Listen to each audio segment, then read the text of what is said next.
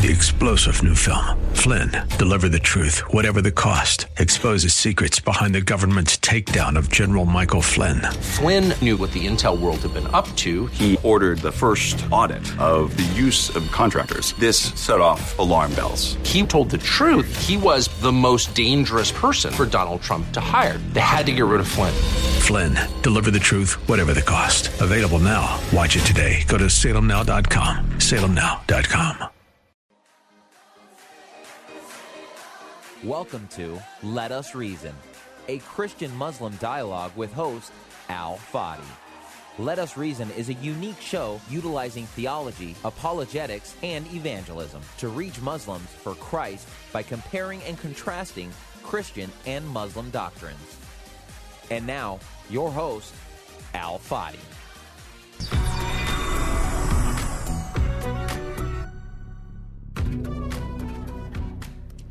Hello, everyone.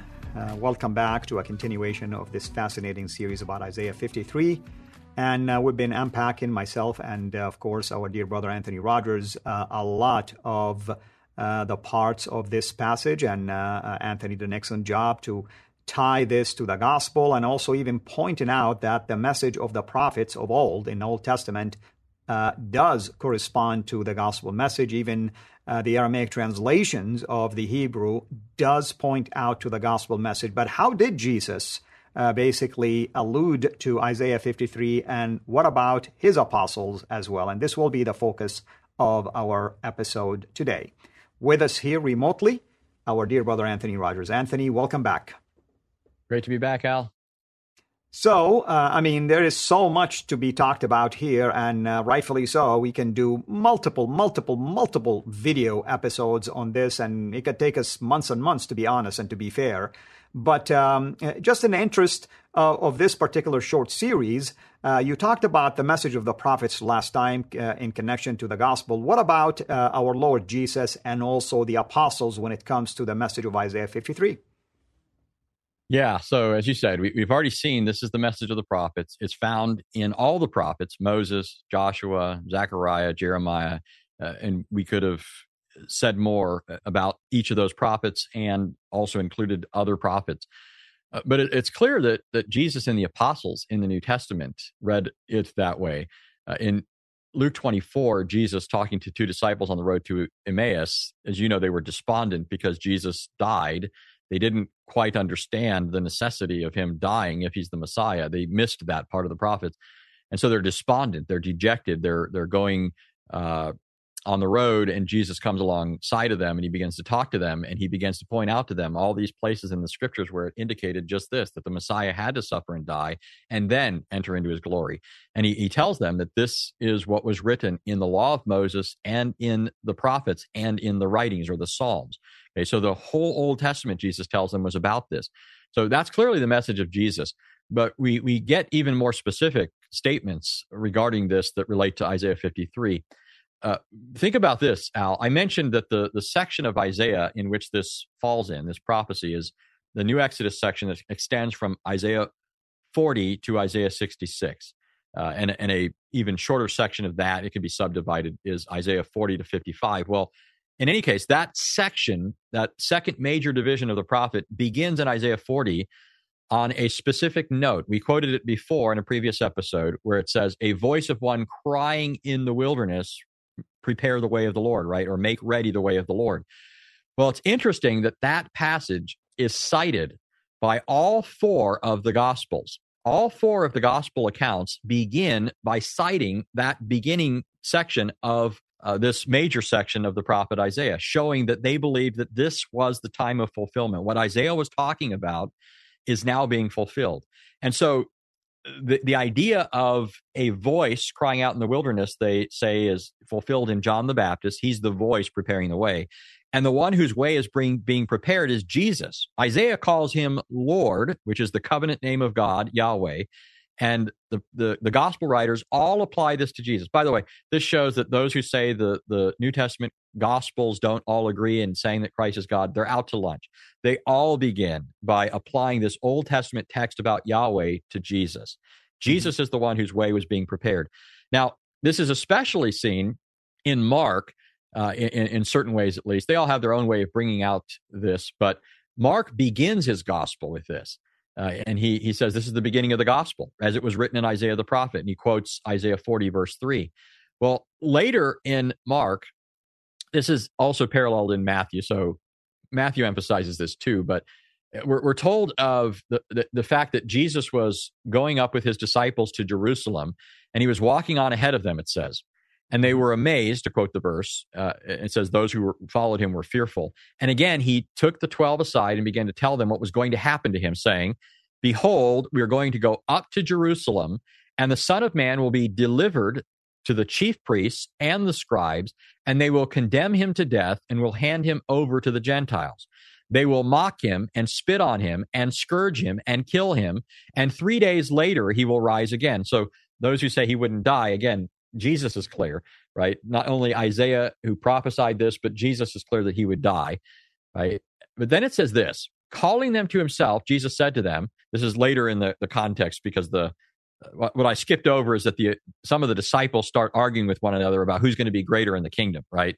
So they, they say this amazingly right after Jesus had told them that he's going to suffer and die, right? And they're over here busy talking about who's going to be greater than uh, the other in the kingdom. So Jesus, on the heels of this, calls them to himself and he said to them, You know that those who are recognized as rulers of the Gentiles lord it over them, and their mm-hmm. great men exercise authority over them. But it is not this way among you. Whoever wishes to become great among you shall be your servant, and whoever wishes to be first among you shall be slave of all. Now, note that servant language. Mm-hmm. Jesus has just spoken of the fact that he's going to suffer and die. His right. disciples start talking about who's greater, and Jesus is saying, That's not the way it should be with you. He goes on in verse 45 to give this is the punch. For even the Son of Man, that right. exalted figure mentioned in Daniel 7, who rides the clouds of heaven, and receives all glory, power, and dominion from the Father. That exalted figure, the, he says, even the Son of Man did not come to be served, but, but to serve and to give his life as a ransom for many. Amen. Clearly, Mark, who already quoted Isaiah at the beginning of his gospel, is quoting Jesus here, who's echoing the prophecy of Isaiah. Jesus says that he's coming as a servant, he's coming to serve and to give his life as a ransom for many. So this is what Jesus taught according to both Mark and Matthew. Yes, yes, it's amazing yeah. indeed. Yeah, yeah. and, and uh, unless you wanted to add something, there's uh, no, no, no. I mean, uh, or I want to say, this is amazing, brother. Keep going. Okay, yeah. So, so that's that's Matthew and Mark because they they both have uh, a quote from Isaiah 40, and they both in, include this account of Jesus rebuking the disciples for arguing who's who's going to be greater. But but John has his own way of, of bringing this out, and it's really really powerful. Uh, it, would be great sometime. You've talked a number of times already that we're going to do a number of episodes on a lot of this and going into greater length. It'd be great to do that because I think just saying this is going to whet your appetite and other people's appetites uh, for for a lot more. But John's gospel, remember how it begins. Uh, in the prologue of the gospel, which is like a window to the, the book. You're supposed to to look through this at the book, and and it's it's sort of it's like a box top cover. If you're doing a puzzle, it's it's showing you what it looks like when it's all put together. Right. So the first 18 verses are like a snapshot view of the whole thing. This is what you should be looking for. It, it begins on the high note of Christ as the eternal Word of the Father. In the beginning was the Word. The Word was with God, and the Word was God. But then in verse 14, it says, the word became flesh altogether unexpectedly, right? This word, who's existed from eternity with the Father, and whom the text says created all things, it says, He became flesh and dwelt among us. And we beheld his glory, the glory as of the only begotten of the Father, full of grace and truth. Echoing the Exodus, by the way, where God says that he's abounding in, in grace and truth. Well, uh, here you have, in a nutshell, the, the picture of our Lord's condescension. He's the eternal Word. He's been with the Father from all eternity. He's the perfect expression and revelation of Him. That's why He's called the Word. But He nevertheless condescends to become a human being. He takes on flesh. And why? I mean, the gospel, the whole thing is about why. He goes to his death. He takes flesh so that he might die and right. rise again for his people. But there's a, there's an interesting way that this is illustrated for us in John's gospel that I think a number of people miss, and it's found in John 13. Okay, John 13 is that passage where Jesus washes the feet of his disciples. Remember, uh, Jesus proceeds to wash their feet, and Peter initially objects, and he says, you know, oh, well, if you're going to wash me, Lord, you know, well, first of all, he, he objects to being washed at all. And then Jesus says he has to be washed. And then Peter says, well, then not only my feet, but my whole body. Right. And then Jesus says, you know, only your feet. Right. He, he's, he's illustrating something. And, uh, you know, Peter doesn't quite get it. But what is it that he's illustrating?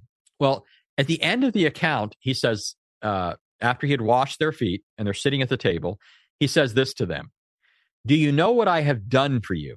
Mm-hmm. Okay, so this is the question that Jesus is pressing upon the disciples. This is the question that we should be asking ourselves as well. Do we know what he's done for us? Jesus goes on, You call me teacher and Lord, and you are right, for I am. If I then, the Lord and the teacher, washed your feet, in other words, if I served you, you also ought to wash one another's feet. For I gave you an example that you should also do as I did to you. Now, that already should tell you what this is about, that this is a picture of the incarnation. But I want you to see what is so often missed. And that's how John sets this up the, the verses that start this chapter that lead into the foot washing account, listen to what it tells us was on the mind of Jesus when he did this. It, it says it twice, so you know that John wants you to realize this. This is how you're supposed to see this account. It says 13:1, now before the feast of the Passover, Jesus, knowing that his hour had come that he right. would depart out of this world to the Father. Right. Okay. So he knows he's about to leave this world and go to the Father. Okay. It says, having loved his own who were in the world, he loved them to the end. Okay. Now it goes on during supper, the devil having already put it into the heart of Judas Iscariot, the son of Simon, to betray him. Jesus, knowing that the Father had given all things into his hand and that he had come forth from God and was going back to God, got up from the supper and laid aside his garments, and taking a towel, he girded himself. Thank you for listening. We'll be right back after this message. You're listening to Let Us Reason with Al Fadi. We depend on the generous gifts of our supporters to produce this program. To join us in this work, go to patreon.com and search for CIRA International. That's C I R A International. You can also donate through PayPal. Go to CIRAInternational.com to learn more. Your support will help us continue introducing Muslims to the gospel of Christ. Now, back to Let Us Reason. Yeah, it's almost like the gospel, uh, the, the cross message, you know, here. Yeah, but but it, yeah, and it's it's it's the incarnation, right? Exactly. It, it's yeah. it's saying this down. is what's on his mind. Jesus knows that he's come from the Father, right? He's come from heaven and he's going back to the Father. And so, as if it were to illustrate this, he takes off his outer garment mm-hmm. right? And he puts upon himself a towel, which is right. the quintessential image of a servant, and he proceeds to right. wipe or wash their feet. What he's doing is he's illustrating the incarnation, his condescension, that he came into the world and took on him our nature. He set aside the outward display of his royal splendor and glory, Philippians and he 2. came exactly. in the role of a servant. Amen. Philippians 2, starting with verse 5. That's uh, the summary of all of that. Yeah, and, and that's actually perfect. Uh, that's right where I'm going. Right, Cle- clearly this this is the message of Isaiah. Right, this is the same message that Jesus taught in Matthew t- uh, 20, in Mark 10, uh, that Jesus came not to be served, but to serve and to give his life as a ransom for many.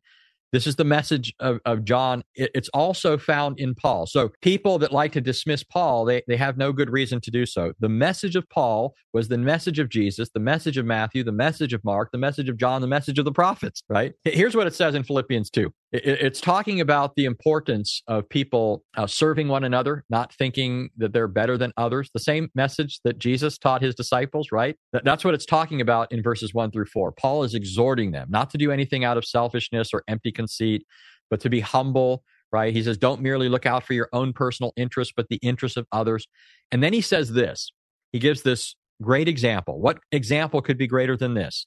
He's exhorting them to humility. He says, have this attitude in yourselves, which was also in Christ Jesus, mm-hmm. who, although he existed in the form of God, did not regard that equality with God something to be used to his own advantage, but emptied himself, taking the form of a bondservant and being made in the likeness of men. Being found in appearance as a man, he humbled himself by becoming obedient to the point of death, even death on a cross. So here already, Paul is clearly echoing Isaiah 53. He even calls him a servant and speaks of him dying an excruciating death, the death of the cross, the most horrendous form of death the ancient world knew. And we even, our word excruciating, Al, uh, it, it's formed from that word crucifix, right? Crucify, right? Excruciating, cru- crucifixion, right. right? But notice how it goes on. Verse 9, for this reason also God highly exalted him. Sound like Isaiah 52? Right. He will exactly. be highly exalted, right? And he bestowed on him the name that's above every name, so that at the name of Jesus, every knee will bow of those in, who are in heaven and on earth and under the earth, and everyone, every tongue will confess that Jesus Christ is Lord to the glory of God the Father. By the way, that's actually a quotation of Isaiah 45, the section in which Isaiah 52 and 53 are found. Clearly, Paul has Isaiah on the on the mind here. Amen.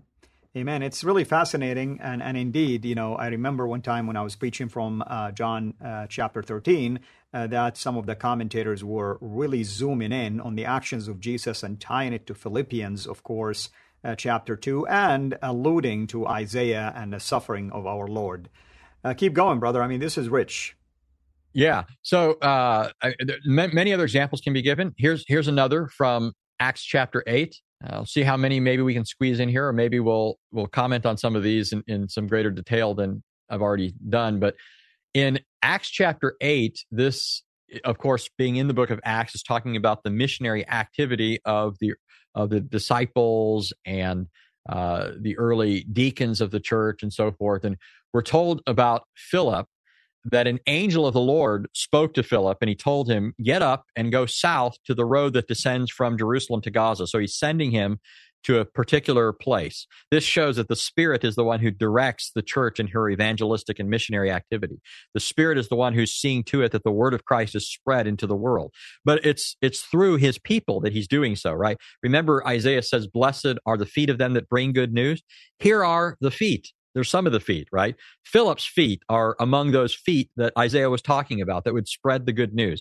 And the spirit here, the spirit that the Lord would pour out, uh, is revealing this to Philip through an angel, right? It says, An angel of the Lord spoke to Philip, saying, Get up and go south to the road that descends from Jerusalem to Gaza.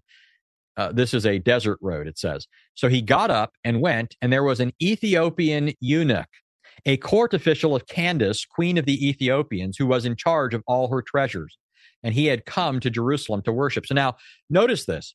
Remember, in Isaiah, we're told that this salvation that the servant would accomplish would also extend to the Gentiles.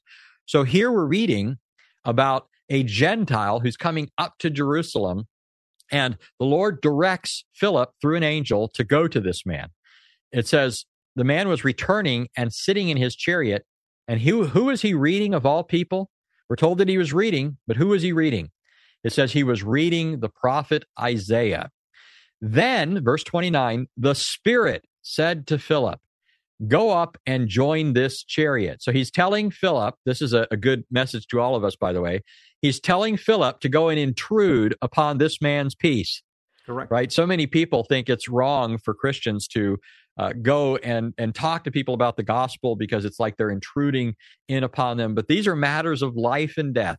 And here exactly. the Spirit tells Philip, go up and join this man in his chariot. Yeah, and, and the guy, you know, uh, we're talking about someone who was doing religious activities, and I always point to people religion does not help you build a relationship with God because this guy did everything he was asked to do and he still doesn't understand what's going on. Yeah, yeah. So he, he's in, the, and, and and also we could say that he may well have not yet been privy to the events that had transpired.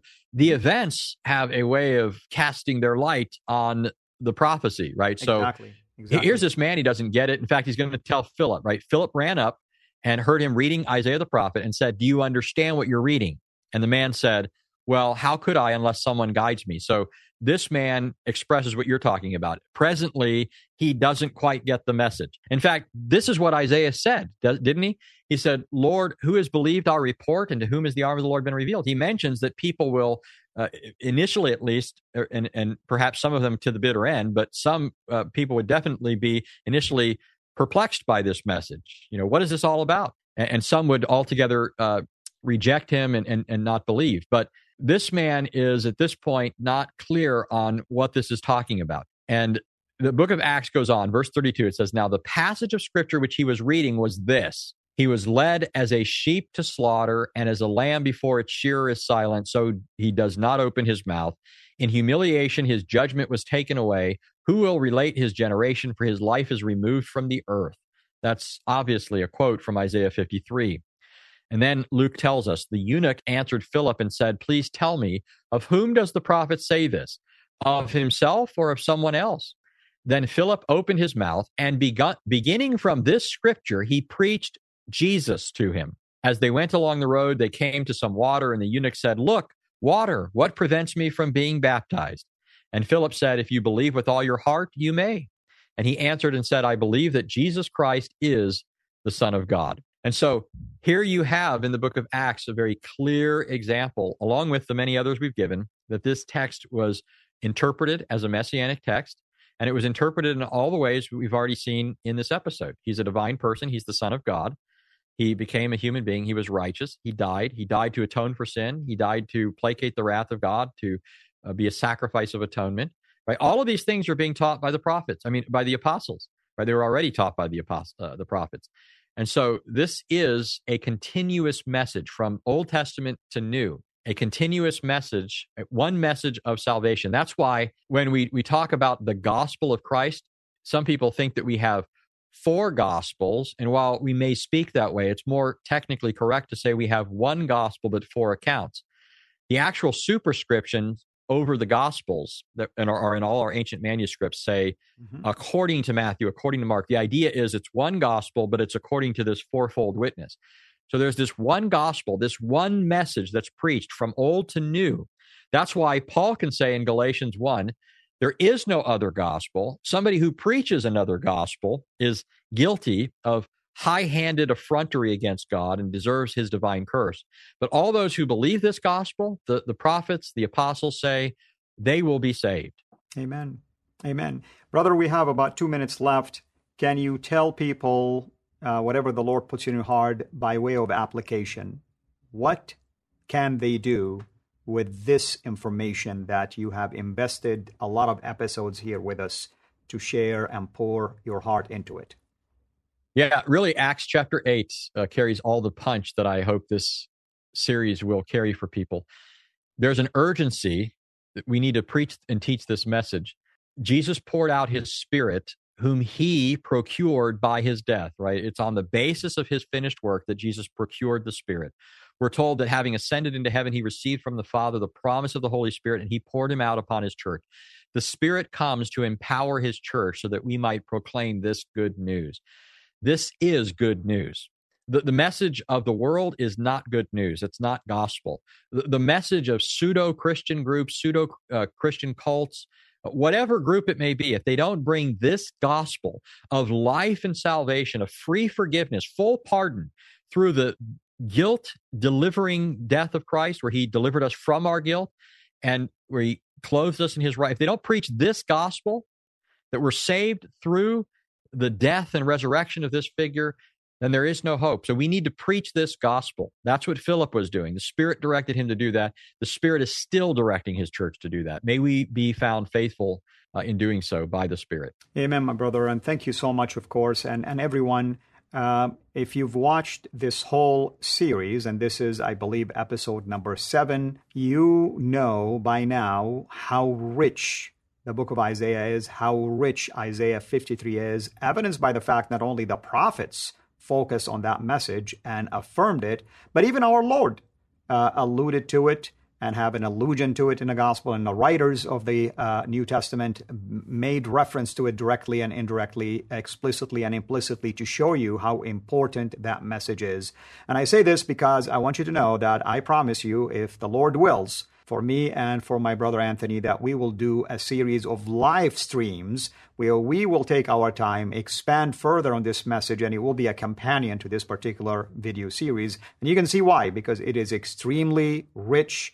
And I tell you, I mentioned earlier in one of the episodes that one of my projects at the seminary was to study Isaiah 54. And uh, guess what? I ended up with almost 80 pages just dissecting Isaiah 54 and how that ties into the outcome of the cross, which is celebration and joy. That's why we call it the good news. Brother, thank you so much as always. And uh, until we connect again soon, may the Lord richly bless you. Everyone, take care and God bless.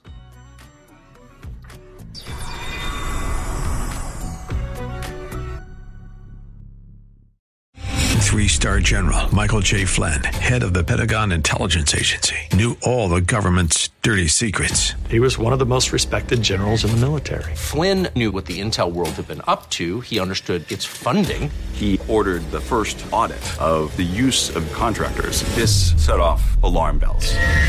The explosive new documentary, Flynn, Deliver the Truth, Whatever the Cost, and covers the facts behind this scandal. Flynn told the truth. He was the most dangerous person for Donald Trump to hire. I find out the worst enemy that I'm going to face in my life is right here in America. They took my assessment and they wanted me to change it. And I was like, I'm not changing it. They had to get rid of Flynn. With in depth interviews, archival footage, and never before seen personal records of the man behind the headlines. I just felt like I was drowning. Flynn, deliver the truth, whatever the cost. Available now. Watch it today. Go to salemnow.com. Salemnow.com.